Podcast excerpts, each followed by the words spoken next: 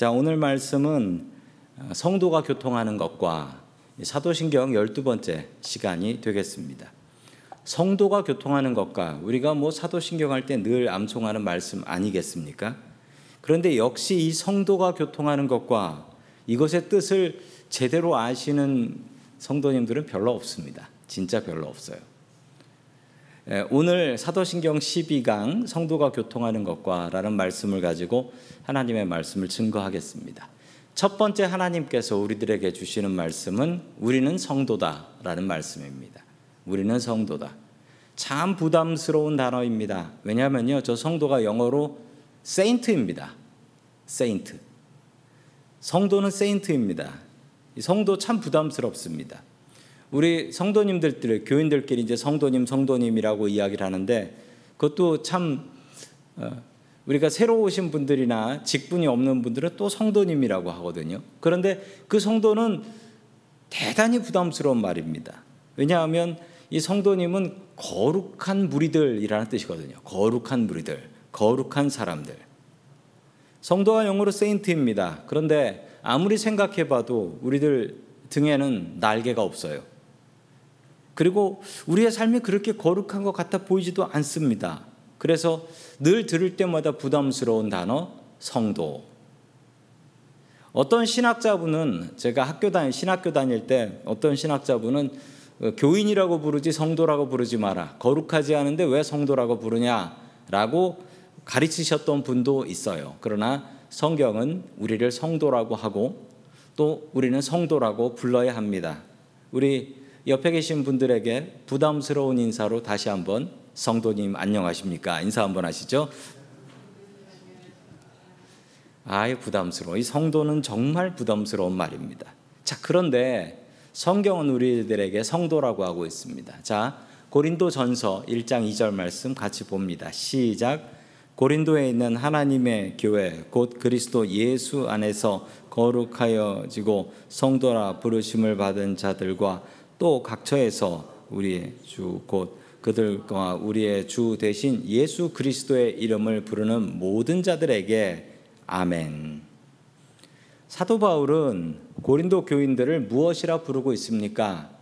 성도라 부르심을 받은 자들과 성도라고 분명히 이야기를 하고 있습니다.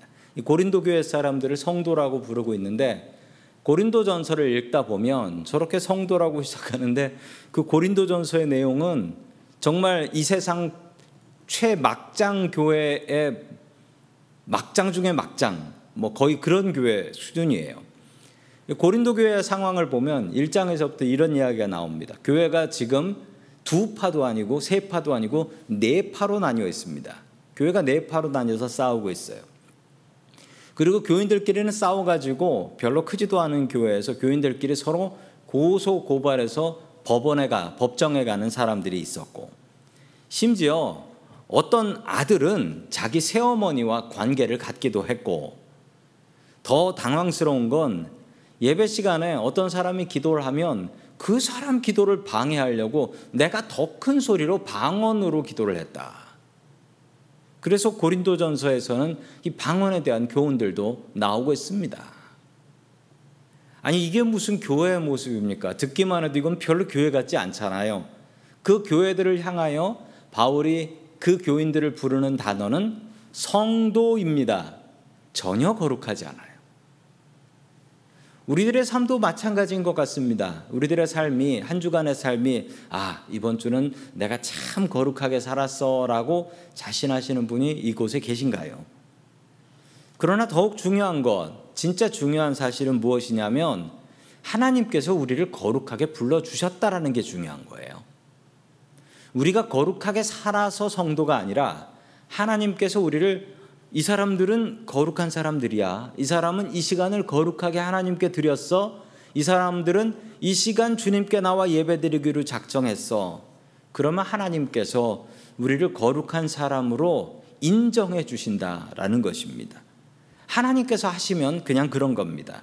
여기다가 우리가 주님, 제가 삶이 거룩하지 못해서 그 성도는 좀 부담스럽습니다. 이렇게 이야기할 수 없다라는 거예요.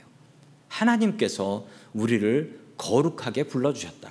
이 사실이 중요한 것입니다. 오늘 말씀에도 성도라 부르심을 받은 자들 이렇게 이야기해요.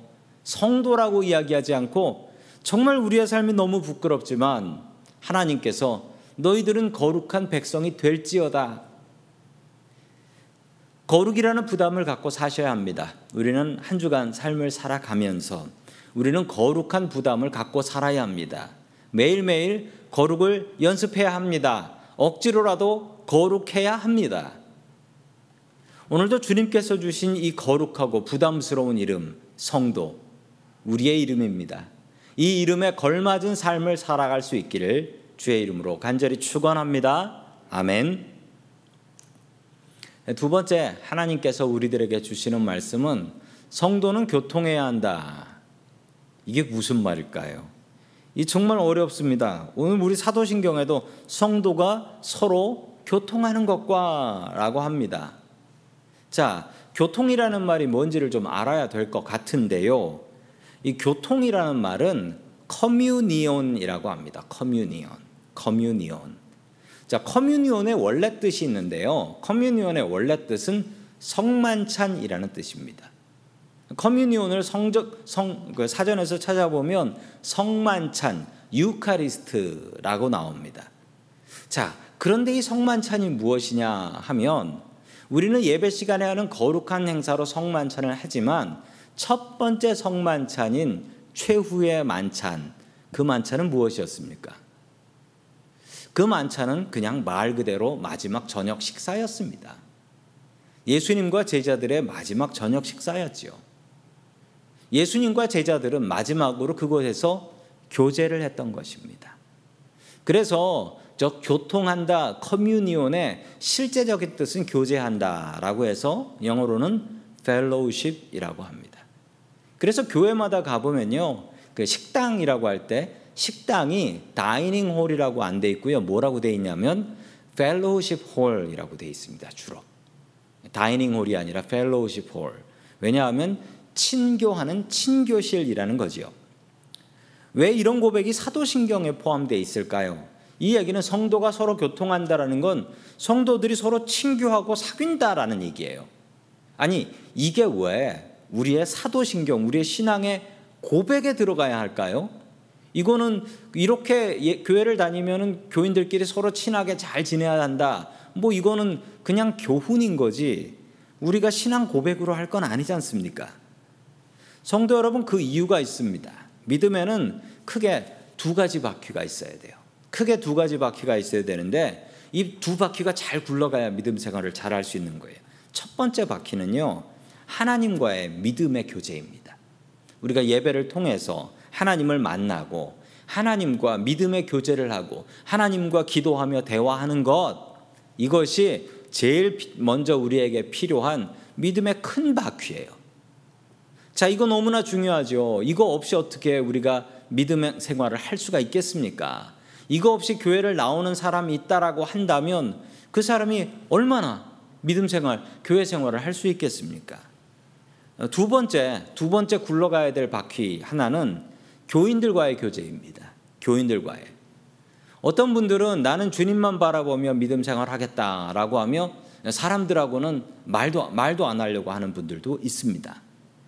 특히 큰 교회 가면 그런 분들이 많지요. 큰 교회 가면 나는 그냥 사람들하고 얽히고 설키고 싶지 않습니다. 그냥 예배에만 하나님만 바라보고 다니겠습니다. 라고 말씀하시는 분도 있습니다. 왜냐하면 언제나 시험은 사람을 통해서 오기 때문이지요. 하나님이 보기 싫은 게 아니라 옆에 앉은 저 사람이 보기 싫어서 교회를 못 다니겠다. 뭐 이런 얘기들을 하시는 분들 어, 여러 병 보았습니다. 신앙생활은 하나님과의 교제가 맞습니다. 그런데 제가 목회를 조금 하다 보니까 사람들과의 교제가 엄청나게 중요합니다.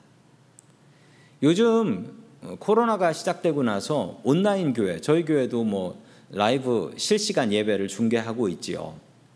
그러면 여러 가지 이유로 뭐 몸이 안 좋아지셔서 못 나오시는 분들도 계시고 그런 분들에게 온라인 예배는 큰 은혜가 됩니다. 그런데 어떤 분들은 귀찮으니까 귀찮으니까 온라인으로 예배를 봐야겠다. 그럼 보는 거예요, 진짜. 또 교회 가면 사람들 만나는데 사람들 만나면 부담스러워서 이제 온라인 교회에서 예배를 드리겠다라는 분들도 계십니다. 그런데 그 온라인 교인들이 끝내 어떻게 되냐면 온라인 교회가 가나안 교회가 된대요. 가나안 교회. 가나안 교회가 무슨 교회냐면 그런 교회가 있는 게 아니고 거꾸로 하면 안 나가 교회가 되는 거죠. 안 나가. 교회 안 나가게 된다라는 겁니다. 왜 이럴까요? 우리가 막 온라인으로 예배 드리고 그러면 더 좋은 목사님의 더 아름다운 예배를 드리면서 하나님과 더 깊은 교제를 할 수 있을 것 같은데 그 이유는 믿음에는 두 바퀴가 있어야 됩니다. 하나님과 교제하는 큰 바퀴가 있어야 되고 또 다른 바퀴는 우리 교인들과 성도님들과 같이 교제하는 믿음의 바퀴가 있어야 합니다.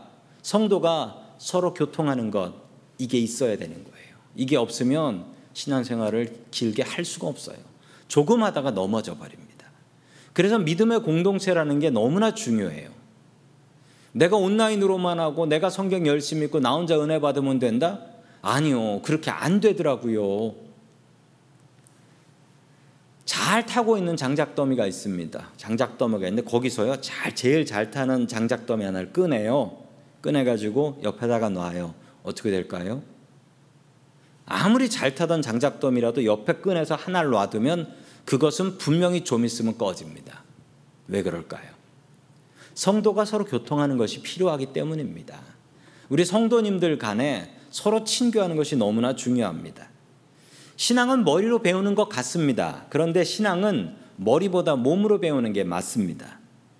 성전에서 기도하는 시간에 우리의 머리가 배우기보다는 우리의 몸이 이 자리에 나와 있으면서 우리의 몸이 기도를 배우고 있습니다. 교회 나와서 또 청소를 합니다. 예, 예배당 청소를 하고 그러면서 우리의 몸은 하나님께 봉사하는 것이 무엇인지를 몸으로 배우게 됩니다. 한 달에 한 번 노숙인들에게 노숙인 봉사를 나가서 먹을 것을 나눠줍니다. 그러면서 우리의 머리와 우리의 마음이 배우는 것이 아니라 우리의 몸이 그들이 살고 있는 그 공간에 가서 그곳에서 섬김이 무엇인지를 배우게 되는 것입니다. 분명히 믿음은 들음에서 시작합니다. 그러나 믿음은 몸으로 자라나는 것입니다. 성도는 교통해야 합니다. 교인들은 교제해야 합니다. 예배 마치면 모여서 밥 먹어야 됩니다. 밥 먹고 같이 삶을 나누고 고민거리를 이야기하고 서로를 위로하고 기도해야 합니다. 하나님만 의지해야 한다라고 우리는 이야기하지만 또한 우리는 믿음의 동료들을 의지하며 살아가야 합니다. 예수님의 제자들은 완벽한 교회의 모델이었습니다. 예수님께서는 그 당시 최정예 가장 예수 잘 믿을 만한 사람들 12를 뽑았죠. 그런데 그 구성과 조합은 말도 안 되는 구성과 조합이었습니다. 이들은 길에서 만나면 서로 패싸움 붙을 정도의 나쁜 관계였지요. 로마의 앞잡이인 세리, 세금 걷어서 로마한테 갖다 바치는 이 세리, 절대로 천국 갈 수 없다라고 저주받았던 세리. 그런데 로마 사람들을 테러하던 열심당원 시몬도 있었습니다. 자, 이 둘이 길에서 만나면 싸움 나거나 칼부림 날 딱 그런 상황이지요. 그런데 왜 예수님께서는 이 둘을 한 그룹에 섞어 놓으셨을까요? 왜 같이 밥 먹고 교제하게 하셨을까요? 이게 바로 주님께서 우리에게 원하시는 것입니다. 내가 정말 평생 죽어도 안 만날 사람들, 그런 사람들과 같이 교제하는 것. 그게 우리 주님의 뜻인 것입니다. 맨날 내가 편한 사람, 친한 사람들과 같이 하려 하지 마십시오. 교회에서 또 교회를 통해서 나와 다른 사람들을 만나고 그 사람과 교제하며 그 사람들을 이해할 수 있어야 합니다. 신앙생활은 하나님과 교제하는 것입니다. 또한 사람과 교제하는 것입니다. 우리는 은혜 장로 교인들입니다. 서로를 아끼고 사랑하는 믿음의 공동체를 이루며 살아갈 수 있기를 주님의 이름으로 간절히 축원합니다. 아멘. 세 번째 마지막으로 하나님께서 우리들에게 주시는 말씀은 성도는 연합해야 한다라는 것입니다. 자, 우리 교단 우리 미국 장로교죠. 어, 교단 이름 저 교회 이름들 중에 제일 많은 이름이 무엇냐면 연합자가 그렇게 많이 들어갑니다. 저희 교단은 연합자하고 제일 요게 많이 들어가요. 예, 제일이라고 하는 말이 들어가는 건 first라는 뜻입니다. 말 그대로 이 동네에서 제일 처음 생긴 교회라는 뜻이고 어, 어떤 교회가 저는 제3까지 본 적 있어요. 제2교회, 제3교회. 인천에 가면 제1, 제2, 제3 있어요. 그게 뭐냐면 처음 생긴 교회, 두 번째 생긴 교회, 세 번째 생긴 교회. 그런 뜻입니다. 저희 교단 교회는 특별히 그 연합이라는 이름이 샌프란시스코에도 연합장로교회라는 교회가 있지요. 자, 교회는 연합해야 하기 때문입니다. 시편 133편 1절의 말씀 같이 봅니다. 시작. 다윗의 시 곧 성전에 올라가는 노래. 보라, 형제가 연합하여 동거함이 어찌 그리 선하고 아름다운고. 아멘.